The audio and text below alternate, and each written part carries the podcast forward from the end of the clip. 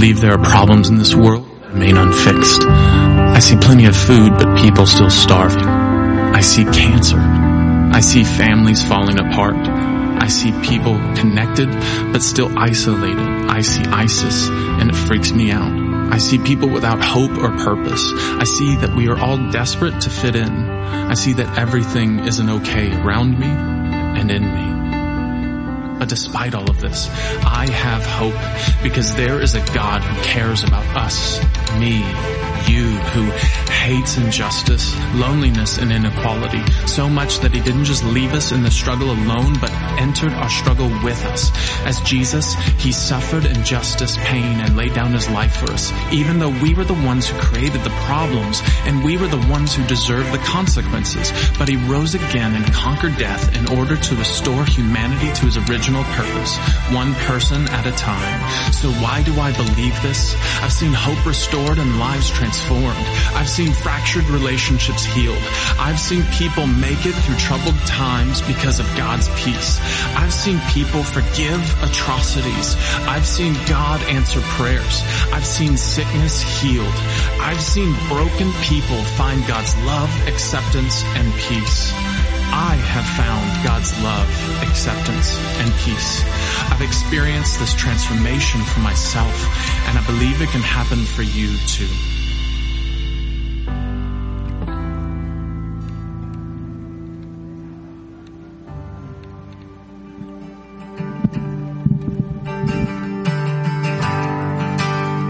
Church, would you all stand as we sing out his victory today?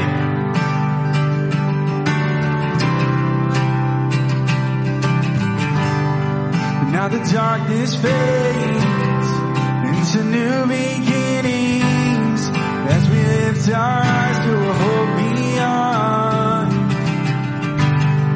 All creation waits with an expectation to declare the reign of the Lord our God. Here we go. We will not be moved when the earth gives way, for the raging waters overcome, and for every tear there's an empty grave. For the raging waters overcome, and now the silence breaks in the name of Jesus as the heavens cry with the victory's song. All creation shouts with the voice of triumph to declare the reign of the Lord our God. Oh, we will not be moved when the earth is weighed. For the reason why it's overcome,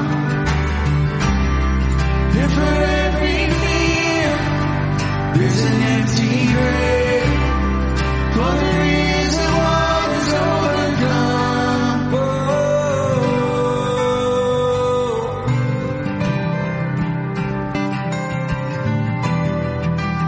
Come on, we sing this together. He shall reign. He shall reign forever, strongholds now surrender, for the Lord our God has overcome. Who can be against this? Jesus, our defender, he is Lord, and he has overcome. He shall reign forever, strongholds now surrender.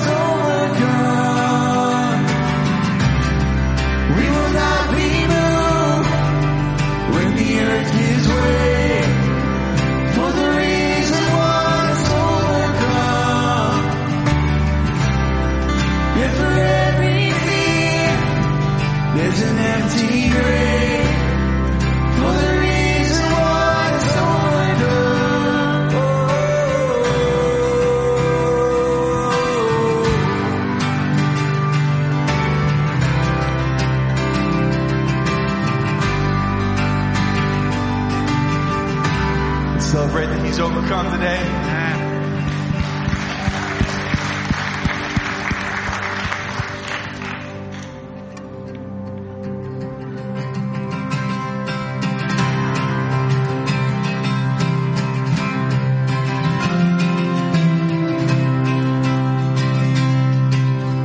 When we sing this out, when all I see is the battle, you see my victory.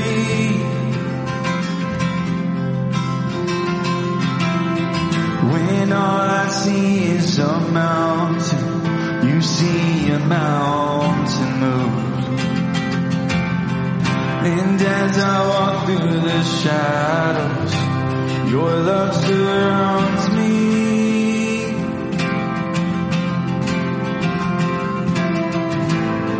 There's nothing to fear now, for I am safe with you. Come on, we lift our voices, we sing. So when I fight, I'll fight on my knees, with my hands lifted high. Oh God, the battle belongs to you. Every fear I lay at your feet, I'll sing through the night. Oh God, the battle belongs to you.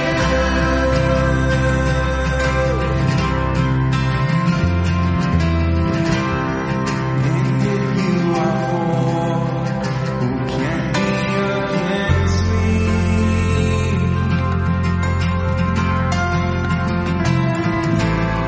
me? For Jesus is nothing impossible for you.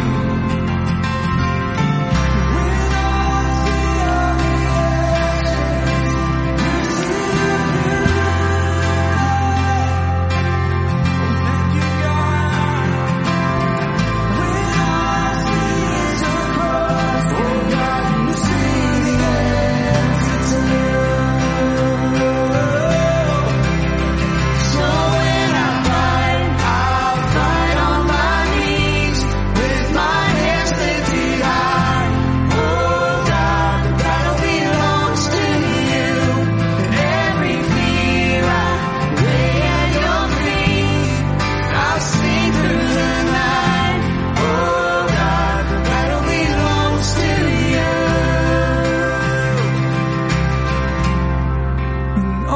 when I fight, I'll fight on my knees, with my hands lifted high. Oh God, the battle belongs to you. Every fear I lay at your feet, I'll sing through the night. Oh God, the battle belongs to you. An almighty fortress, you go before us. Nothing can stand against the power of our God. You shine in the shadows, you win every battle. Nothing can stand against the power of our God. An almighty fortress, you go before us. Nothing can stand against the power of our God. You shine in the shadows. You win every battle. Nothing can stand against the power of our God. An almighty fortress, you go before us. Nothing can stand against the power of our God. You shine in the shadows. You win every battle. Nothing can stand against the power of our God. What we sing. So when I fight, I'll fight on my knees, with my hands lifted high. Oh God, the battle belongs to you.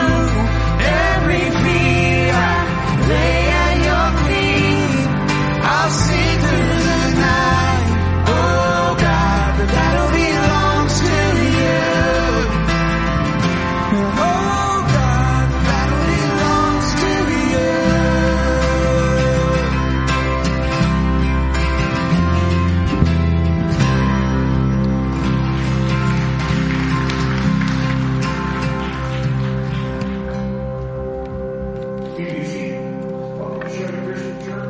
Wonderful to see all of you here this morning. I've enjoyed worship so far. I hope you have too. Um, there's nothing better than raising your hands to the Lord. And this morning, Uh, I want to tell you about something we're starting next Sunday. During the third hour, I will be teaching classes on theology. For three weeks on Sunday during the third hour, we'll, we'll go over the basics of systematic theology. The first week is on Revelation. It is how we know what we know about God. And I'm looking forward to that time. And it's going to be taught in the classroom right over here next to the Next Step room. So if you have anything free third hour, come out and listen. Be, I think you'll learn a few things anyway. So the last two weeks we've been gone. Um, last week, Carrie and I went to a marriage conference, which we really enjoyed and had a good time at. But the week before that, we were on vacation, and we went to the Corvette Museum, which for me is a big deal because I love Corvettes. I love little bitty Corvettes, and I love the big Corvettes. If it's a Corvette, I probably love it. Um, there's something about those cars I just really get into. But while we were down there, I said, why don't we go down to Russellville and see the Jefferson Davis Memorial? It's one of the few Civil War related things I haven't seen in the state of Kentucky. And we went down there and we went to the monument and we went, went through the museum. And one of the things we learned there was really interesting. Abraham Lincoln and Jefferson Davis were both born in the same year, about six months apart, a hundred miles from each other. They both loved their country dearly and both tried to serve it as best as they could. Well, the war happened. Of course, they fought on different sides, and living from Kentucky, most of you probably had relatives that fought on both sides. One of the most interesting things of all was they were both born in, in a log cabin. And in nineteen eighty-two, in the World's Fair in Tennessee, someone had a great idea to take down the log cabins and to move them to the World's Fair. Well, they did, and it's supposed to be really successful. But the problem is when they took them back, they got the logs mixed up.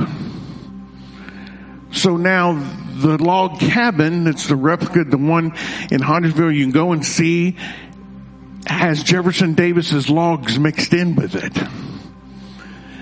And Carrie and I were talking about that and how interesting that was. And, and one of the things that reminded me of is when we become Christians, we become intertwined with Christ. We become new creations. And just like those two log cabins that have been mixed together forever, when you become a Christian, you are forever tied to Jesus Christ. You can't slide out of that. He is part of you and you are part of him. Isn't that awesome? As we take time this morning to take communion, it represents that coming together with Christ. So as we take the juice and the cup from our stands across the room, I pray that it reminds you of that intertwining that you have with Christ. Let's pray together. Father God, we just praise you. We just thank you, Lord Jesus, for being, being there on the cross for each one of us. How while we were still sinners, you died for us. And Father, this morning as we come, we pray, as we take the communion, Lord, that we are reminded of that oneness that we have with you. That we are new creations. Lord, I know you love us so much that you constantly pursue us. I pray, Father, this morning that we will turn back towards you. Father, I pray this morning your Holy Spirit would continue to fall upon this place. You continue to anoint Ethan and the worship team. To anoint Pastor Dave as he comes and speaks your message this morning. We love you. We pray this in the mighty name of Jesus. Amen.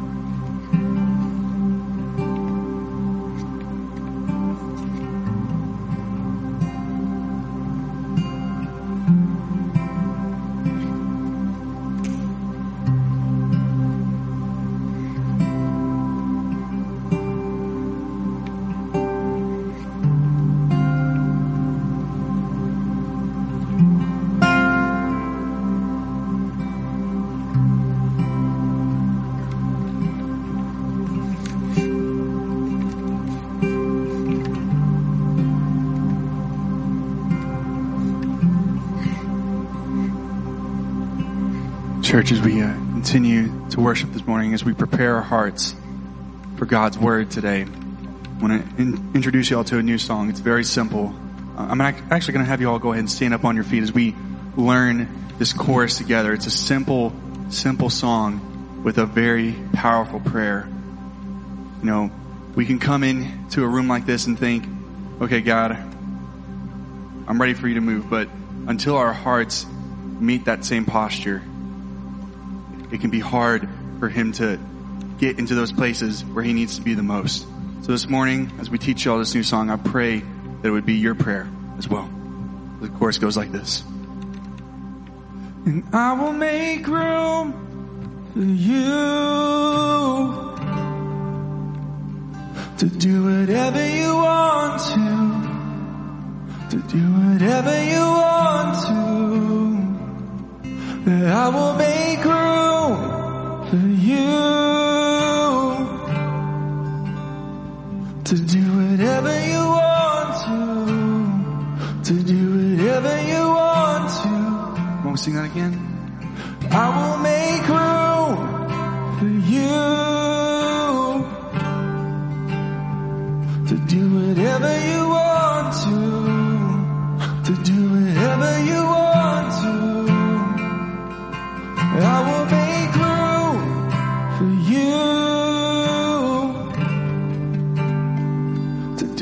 whatever you want to, to do whatever you want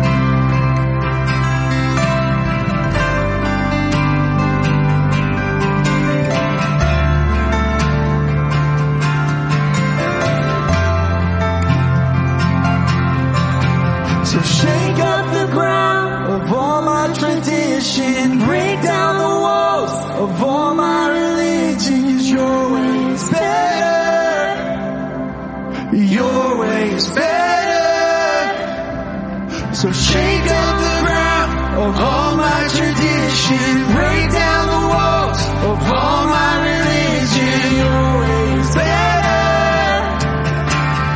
Your way is better.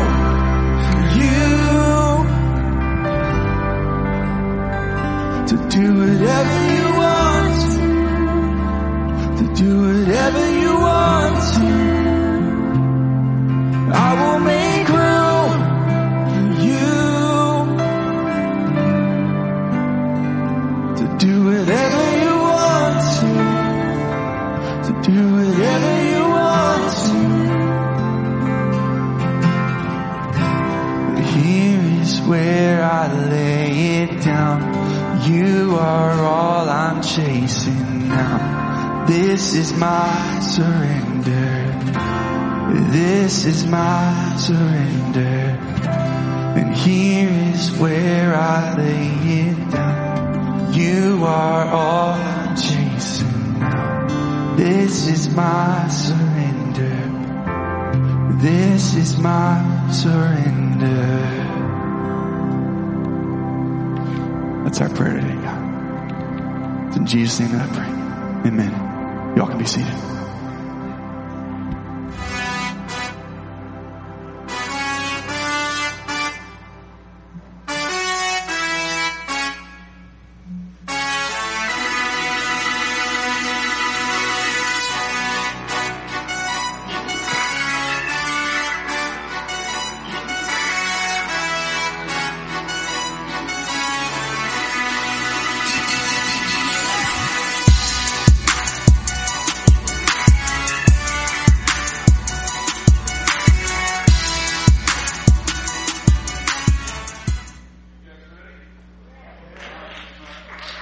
That's on, that was on me not turning that on.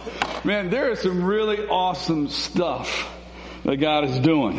I don't know how many of you guys were around Wednesday night, uh, but this is a little bit of what happened Wednesday night. And you can start seeing... Uh, That's what a couple thousand people showing up, uh, unexpected looks like. And the gravel lot's not full yet. By the time we got started, the gravel lot was completely full. Every parking space was full. We had people on the gravel. The line was backed up to the Mason's home. That's what happens when people just show up and have fun, a Fall Family Fun Fest. So we learned some things. My greatest takeaway is when we're giving out candy, people know where we're at. So starting next Sunday, communion is Skittles and Kool-Aid. That's what we're going to draw a crowd uh, starting next week. But I just wanted you guys to see that and see the line of people. And it was like an incredible night. It was crazy. This went on for like three hours.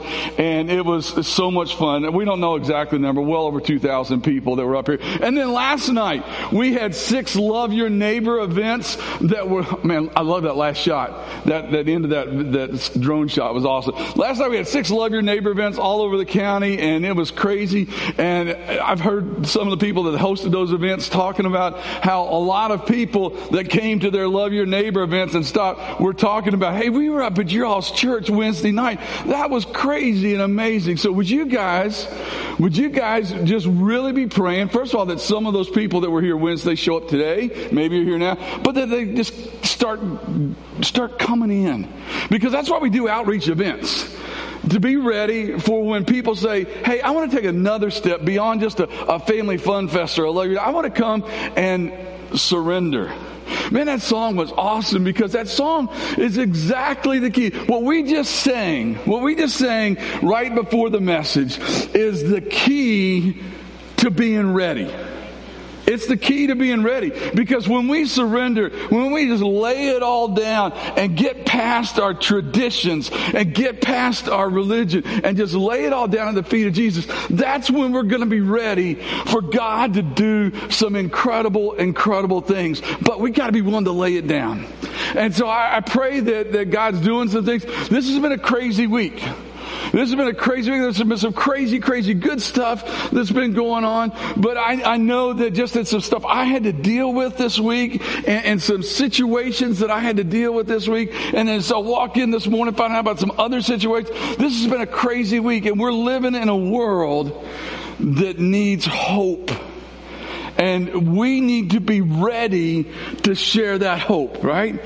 So here's what I want you to do. I want you to get your Bibles out, all right? If you didn't bring one, reach, find one underneath one of the chairs in front of you. And I want you to get to First Thessalonians chapter three. We're right at the midway point this week of this series. We're walking through the book of First Thessalonians. Chapter three is right at the middle point. And I think it's just divine timing and perfect timing, because this is a, this is a point where, especially at the very beginning of this chapter, Paul is at one of those down moments.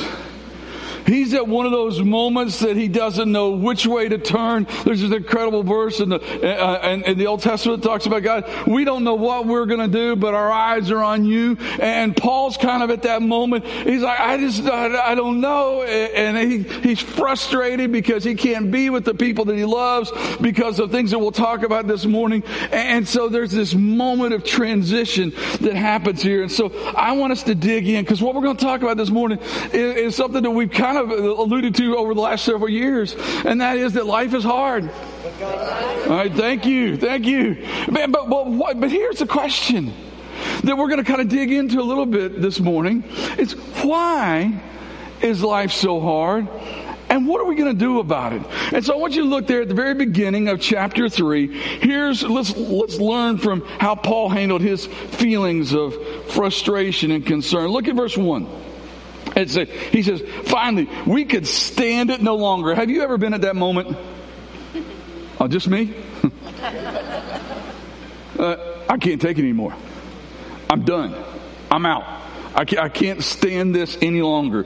Paul says, we could not stand it any longer, uh, so we didn't, we decided to stay alone in Athens. We just knew it was the best, and we sent Timothy to you. I know I can't come. I want to be there. That's what Paul said. I wanted to come so bad. It's tearing me up inside, but I knew I couldn't do it, so I, we decided to stay here, but we sent Timothy to you to check things out, because he is our brother and God's worker in proclaiming the good news of Christ. We sent him to strengthen you. Underline that if you're an underliner or a highlighter. We sent him to strengthen you and to encourage you. Underline that in your faith. And to keep you from being shaken by the troubles you were going through. But you know that we are destined, that we are destined for such troubles. They're going to happen. Even while we were with you, we warned you that troubles would soon come. And they did, as you well know. Imagine that, like, invitation song at the revival, at the Paul Thessalonica revival. Uh, hey, we want you to come to Jesus, but understand, as soon as you do, they're going to come after you with swords. Anybody want to come? I mean, that, that's, that's kind of what they were dealing with, all right? And he said, that is why, when I could bear it no longer, I sent Timothy to find out whether your faith was still strong. I was afraid the tempter had gotten the best of you, and our work there had been useless. Can you hear the anxiety in Paul's words? Can, can you feel the anxiety of concern? Uh, think about it. A lot of you in, in this room are parents. A lot are grandparents. Think about the anxiety that we have as parents and grandparents when we're when we're deeply troubled, we're deeply worried, we're deeply concerned for the well-being of our children or our grandchildren or very close friends, and we don't know what's going on. We don't know what's happening, and I just got to know. I just got to know. And, and Paul said, I can't. can't come, but I sent Timothy. I want you to look here in verse two when Paul said that he sent Timothy to strengthen the church. He, he used a word there in the original Greek. The word that he used there that we translate strengthen was traditionally used for a buttress. A buttress on a building, like in this picture. These buttresses that are holding up the walls of the building because they knew that the stone of the walls of those buildings were, were heavy, and that a little bit, uh, just a little bit of movement and the whole thing could come tumbling down. And so architecturally they build these buttresses to hold things up. We sang earlier this morning about an almighty fortress that's holding things up, standing against the power. And so Paul uses this term to about that talks about propping something up, propping up the walls, helping them to stand firm.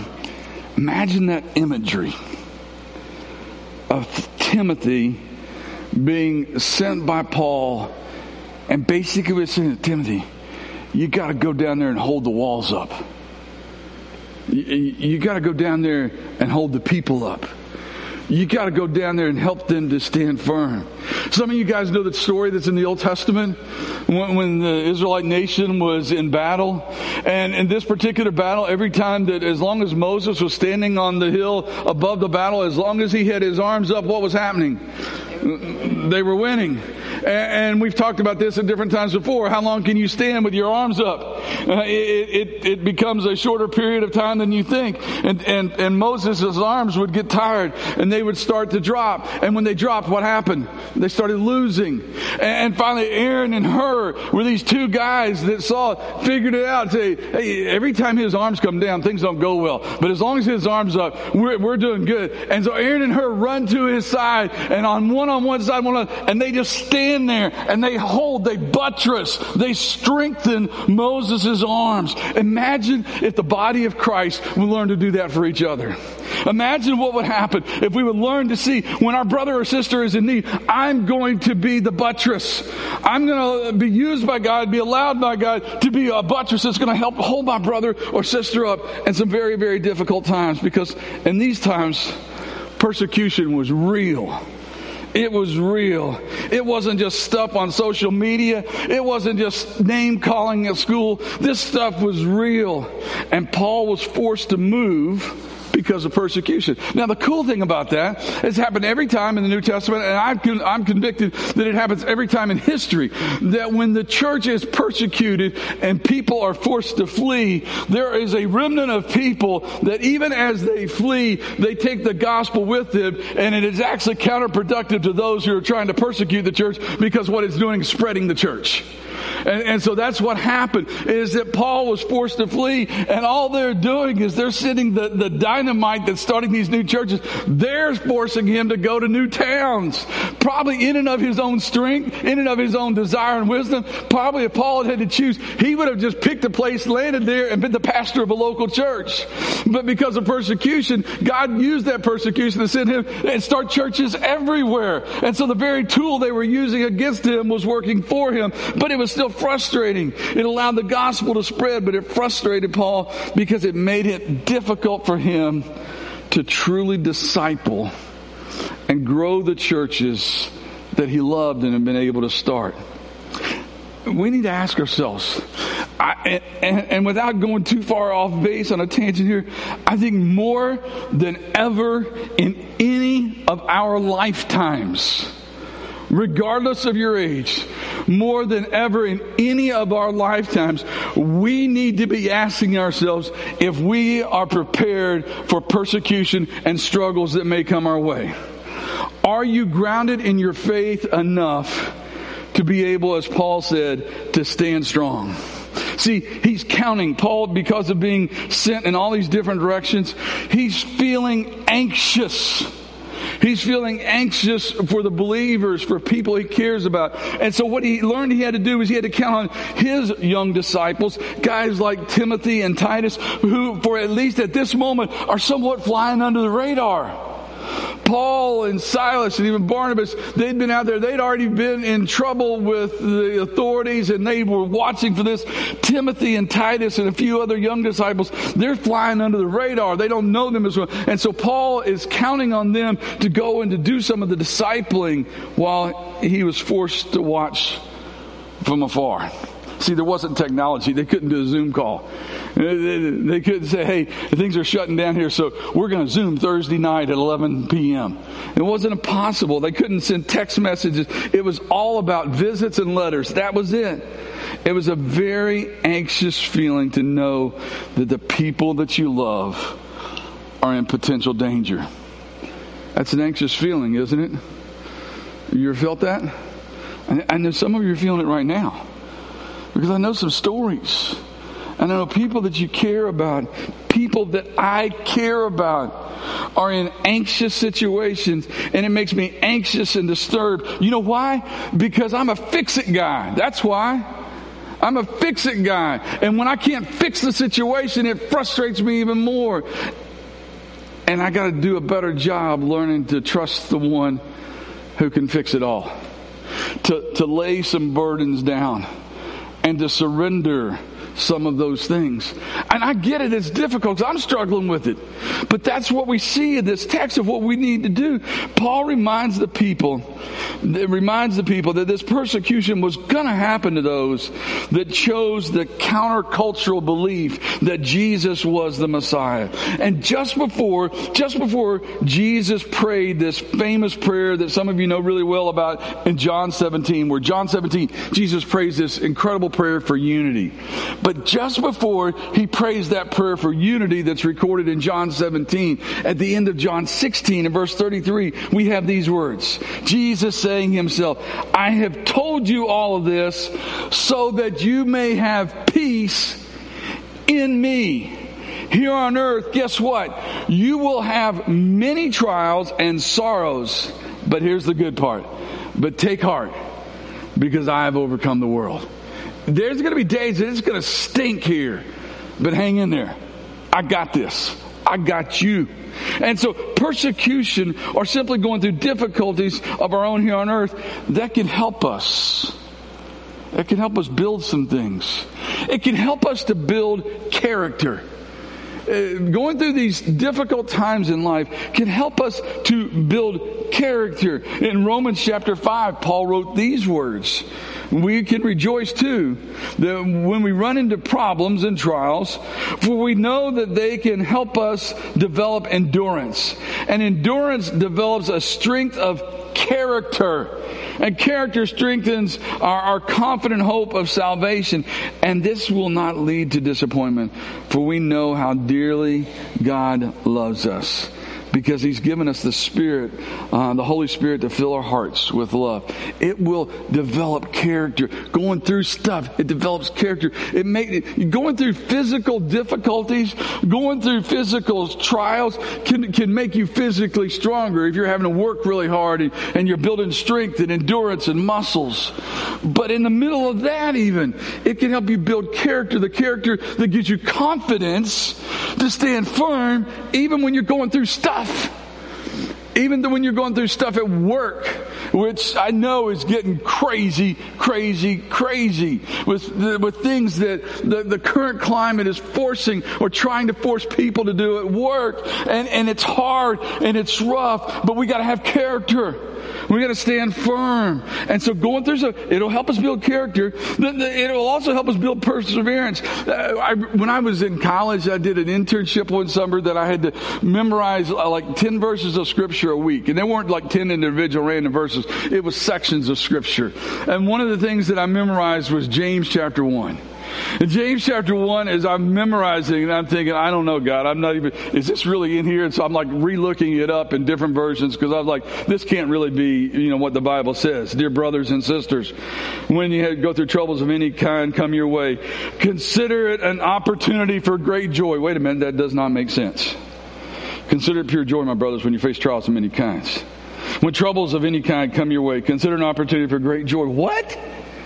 For you know that when your faith is tested, your endurance, look at these next words, has a chance to grow. So let it grow. Not let it go. That was years ago at Christmas. Let it grow. All right? For when your endurance is fully developed, you will be perfect and complete, needing nothing. Just let it grow strong. Let it grow strong.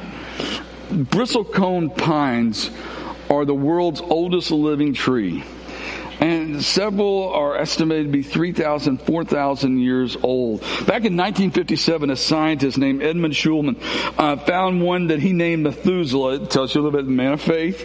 Uh, it tells you also a little bit about the man of faith when he dated him at three to four thousand years instead of three to four million years. That's another sermon for another time. But but he said, this ancient gnarled pine, he said, nearly five thousand, four to five thousand years old. It was an old tree when the Egyptians, uh, old tree that the Egyptians had around when they were building years ago, centuries ago, millenniums ago. But bristlecone pines have made their way to the United States, and they grow atop mountains of the western United States at elevations of ten to eleven thousand feet. Obviously not a pretty tree, okay? Uh, they've been able to survive some of the harshest living conditions on earth. You know, all these Arctic temperatures that come with the height and the elevation, winds that come with the height and elevation, thin air, little rainfall, all that. But their brutal environments, listen to this, their brutal environments actually are one of the reasons they've survived this long, because hardship has produced extraordinary strength and staying power. The really cool thing about this is I was reading about those this year, and I was reminded that, that Dean Burke, who goes to, to our church here, uh, his, on his dad's farm down in Southville, there's this huge, and I mean this huge cedar tree. And for years, the, Dean told me the family had joked about how it was probably the largest cedar tree in the state of Kentucky. So last summer, uh, Dean's dad, Duvall, decided to check it out. He invited the Kentucky Division of Forestry to come and take a look at it, and they measured it, they researched it, and turns out that, in fact, in Southville, Kentucky, is the largest eastern red cedar tree in the state of Kentucky. Now, they estimate, there's no way of telling exactly how old the tree is without cutting it down, and then it would be done. Uh, but they're estimating one hundred fifty to two hundred years old. That means the tree that's about fifteen miles from here could have been standing there during the Civil War that Bobby was talking about earlier. And how did it last? It stood the test of time. I want to be the kind of man of faith that will stand the test of time, whether it's on a hillside in Southville, Kentucky, or at eleven thousand feet. Wherever I get planted, I want to be able to stand the test of time. And we need to all have that strength that comes from standing the test of time. It will also, going through this stuff, will also build sensitivity to others. I know if we're really honest with ourselves, maybe more than each other, if we're really honest with ourselves, there have been times when we've heard somebody else's story and we've mocked it. And we've thought, like, pull your pants up and let's go. That ain't nothing. Not for you. Or not for me. But when you're going through it, it's something. And when you're going through it, all you need is the sensitivity of someone else that cares. And, and when we go through our own struggles, it reminds us that, hey, you know, there's other people going through stuff, and it builds our sensitivity for other people's struggles. In Second Corinthians chapter one, verse three, here's what it says. God is our merciful Father and the source of all comfort. He comforts us in all of our troubles. Get this. So that we can comfort others. There's something to underline. He comforts us so that we can comfort others when they are troubled. We will be able to give them the same comfort that God has given us. You ever gone through something and it hurt so bad, and all of a sudden you got out of it and you came out on the other side, and all you could think to do was turn around and pay it forward and to help someone else? Your struggles, though, understand this. Don't don't ever lose sight of this. When you go through stuff, when these folks are going through stuff, your struggles may very well be a sign of effectiveness. It may be a sign of the effectiveness of your Christian walk. Because here's what I've come to find out. Satan won't attack where he's not threatened. And if you're not feeling any attacks from Satan, that may be a time, that may be the time for greatest prayer. because you may not be making a dent that he's worried about.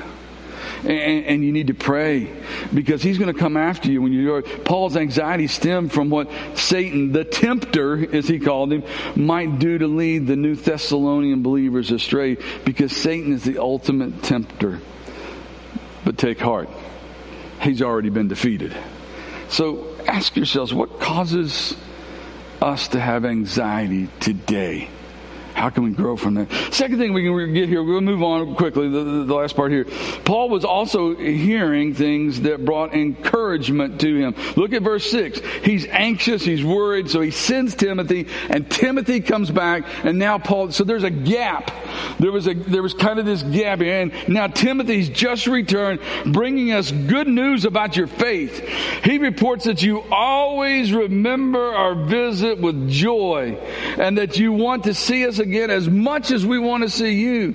So we've been greatly encouraged in the midst of our troubles and suffering, dear brothers and sisters, because you have remained strong in your faith, and it gives us new life to know that you are standing firm in the Lord. How we thank God for you.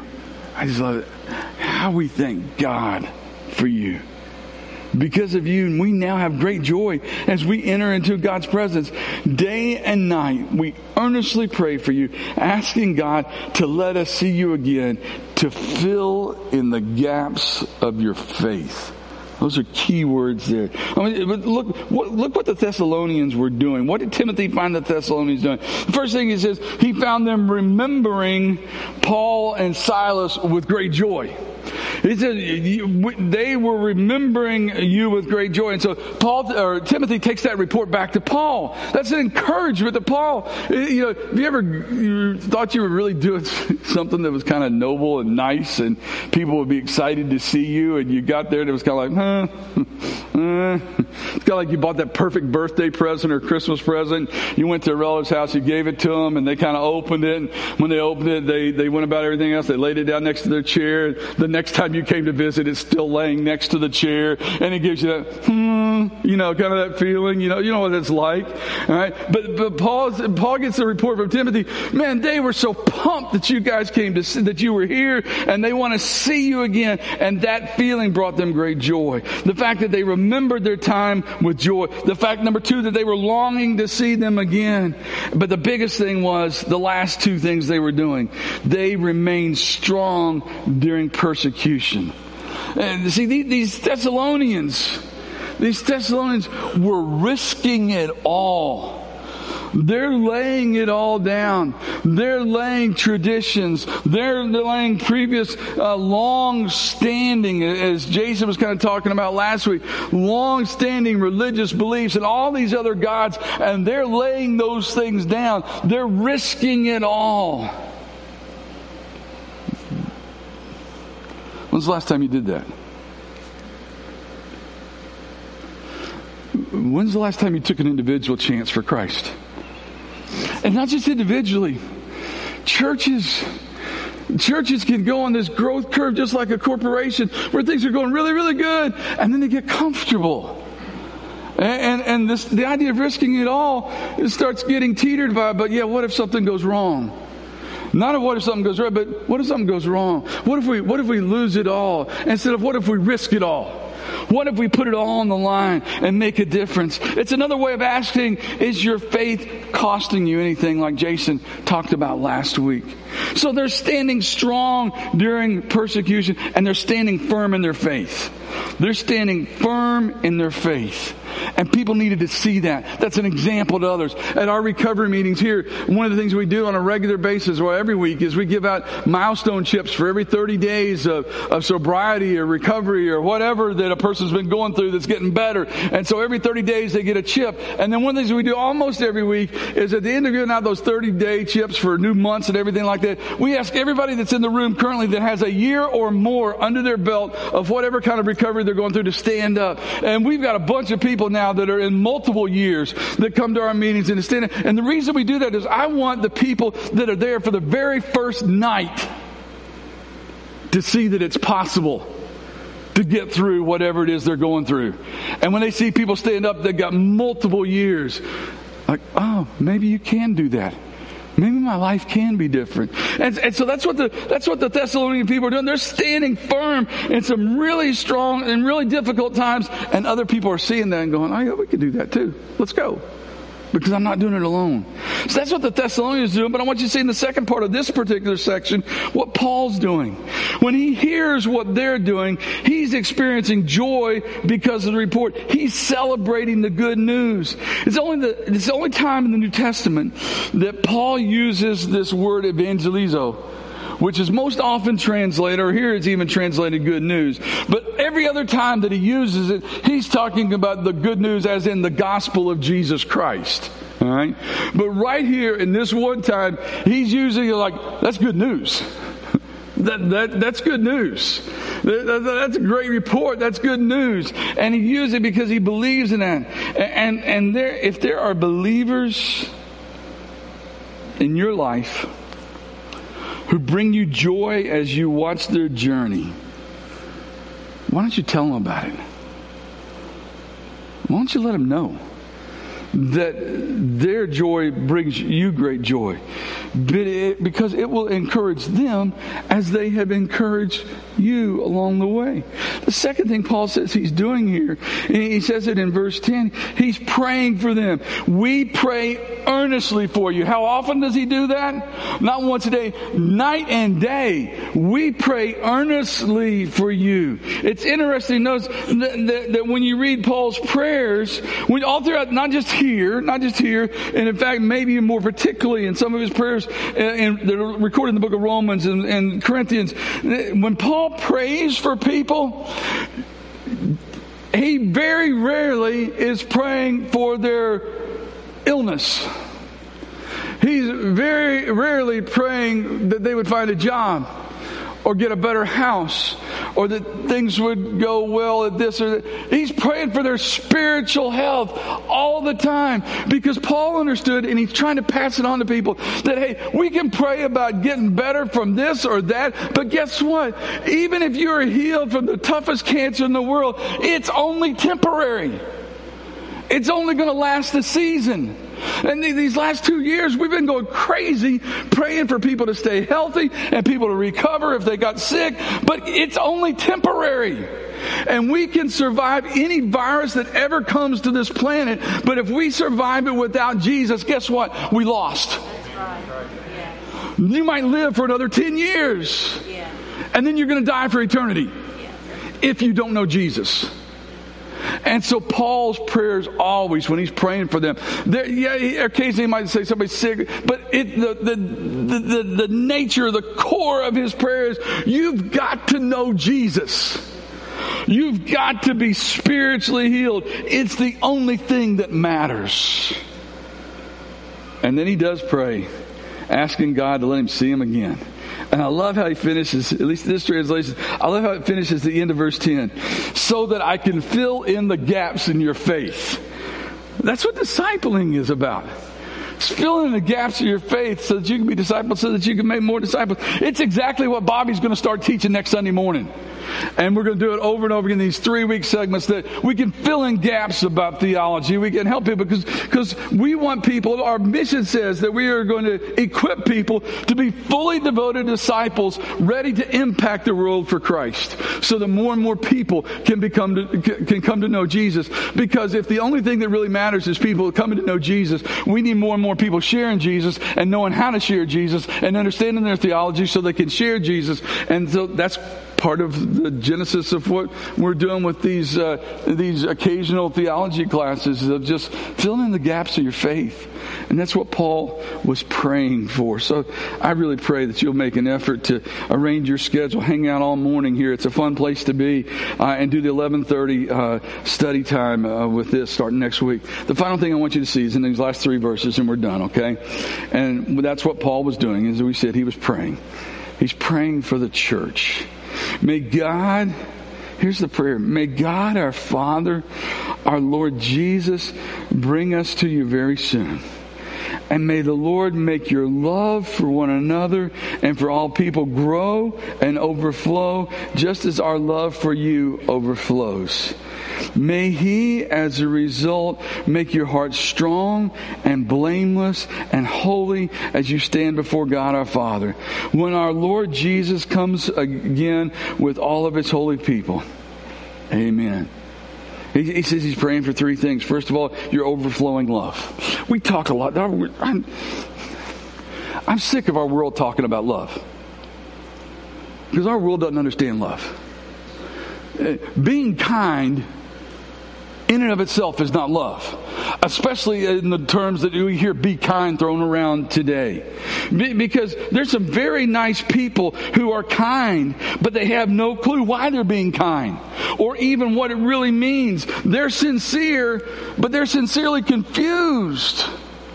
Paul's praying for sincere, overflowing love, because truly being kind involves knowing the truth, walking the truth, and sharing the truth with others that need to know it. The, the the kindest thing we can do is share Jesus, not block Jesus.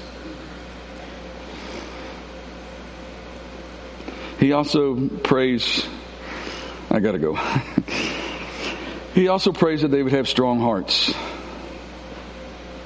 Friday night, we had a football game at a stadium, and I was in the press box, and it was in a new stadium that had to, that had to be the tallest high school football stadium I've ever been in my life. And it had to have more steps. And when I got to the top and realized I was actually going to survive and my heart wasn't going to explode, then they told me there was an elevator. Been kind of nice to know like ten minutes earlier uh, before we went. And, and some of you have probably experienced, and many in this room have gone through heart disease, heart attacks, and you, you know that that pain when you don't feel like your heart's strong. But even that pain pales in comparison to getting ready to stand before Jesus and wanting that heart to be strong. And Paul's praying for that. And the last thing he's praying, that they would stay holy and blameless before the Lord. See, people, individual people, congregations, church buildings, and budgets, they, they, they come in all different sizes. But the true measure of success is demonstrated by followers of Christ who love God and love each other, love God and love the world, and are committed to living holy lives. The, the prophet Micah said this. It's our challenge. What does the Lord require of you but to do justly, to love mercy, and to walk humbly with your God? We're going to go into that much deeper next week as we dig into chapter four. But but I would ask you, what group of people in your life brings you the most joy? And, and what do you think might happen if you started praying these blessings over them, really blessing them? Because, see, the Bible gives us no record of Paul ever making it back to Thessalonica. There's no record of that. But there is a record on his very next missionary journey of two guys, Aristarchus and Secundus, who went along on the journey with him. They were from Thessalonica. What had happened to them and made a difference, and now they're going out on missions. It's no doubt they had traveled with Paul, they were discipled by Paul, and they went back home better prepared to make disciples, not of Paul, but of Jesus Christ. That's one of the reasons we think it's so important for as many people as possible from our church to go on short-term mission trips, to get outside of the bubble of Shelbyville, Kentucky. And I know the last two years have slowed the pace of that down, but we know something happens when you get away and you get outside and you see that there are people in the world that don't have the freedoms and the joys that we do. And it motivates you. It's why some of our young people who started going on mission trips to Guatemala and started going on mission trips to uh, reservations and to places in Missouri years and years ago, it's why some of them are in ministry now. And some of them are in missions now, because they saw something. And these guys, Paul couldn't didn't ever get to go back to Thessalonica, but some people from there came and hung out with him, and they were forever changed, and they went back and changed their town. See, when our attitudes get focused on God's power and God's love, get ready. Something's about to happen. When we're ready, when our Lord Jesus comes again with all of his holy people, that's how Paul finished this. I want you to be ready when Jesus comes again. John Maxwell, I'll finish with this. John Maxwell says there's six things that Paul did here in, in this chapter that we need to do as we make disciples of other people. Number one, he provided for them. Verse two talks about how he shared strength and encouragement with them. Then number, the second thing he did was not only provide, but he protected them. He wanted to rescue those that might have fallen away. He preserved them. He wanted their work to mean something and to, to last forever. He promoted them. He, he became their biggest cheerleader. Way to go. I can't be with them. Way to go. You guys are encouraging me, and I want to encourage you because of that. And then he presented them. He shares a report uh, of how others were drawing awesome courage because of them. And then he prayed for them. We can do all that. What if we start doing those things for our ones? As we think about our one, what if we said, I'm going to do those six things for my one? I'm going to provide for them and protect them and preserve them and promote them and present them and pray for them on a regular basis. And why do we do that? Because life is hard. God is good. So be ready, right? Be ready. Be ready for the coming of the Lord. I, I went up and asked the band. I, I want to finish with a, just a kind of a silent, somber moment. Maybe not somber, just silent. I'm not going to ask you guys to stand. Uh, Austin, I'm going to ask you to bring the lights all the way down. I want this to be a time that we surrender some things, all right? That we surrender some things to Jesus. You can do that right where you are. Maybe you need to, we don't do a lot, maybe you need to come down here and kneel and pray. Turn around and kneel at your chair and pray. Maybe if you do need to talk to someone, Jason will be over here, Kim's down here, we got other elders in the room. But maybe just right where you are. Let's just get ready. Let's just surrender some stuff to Jesus.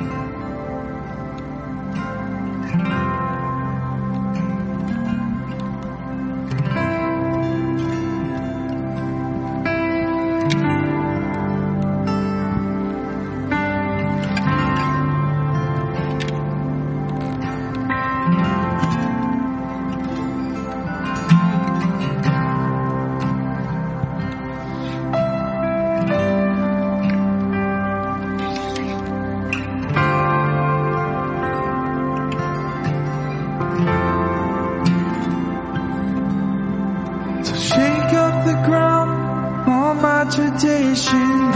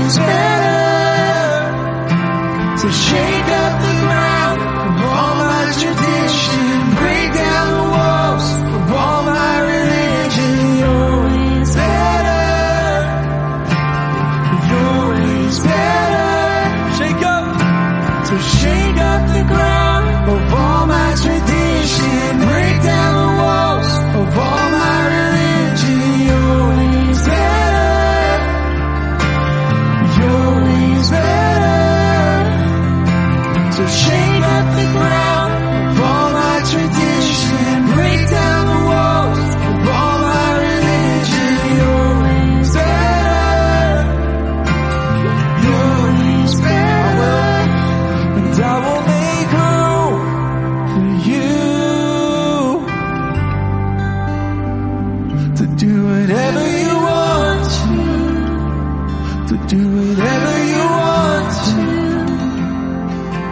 I will make room for you to do whatever you want, to do whatever you want. I will, I will make room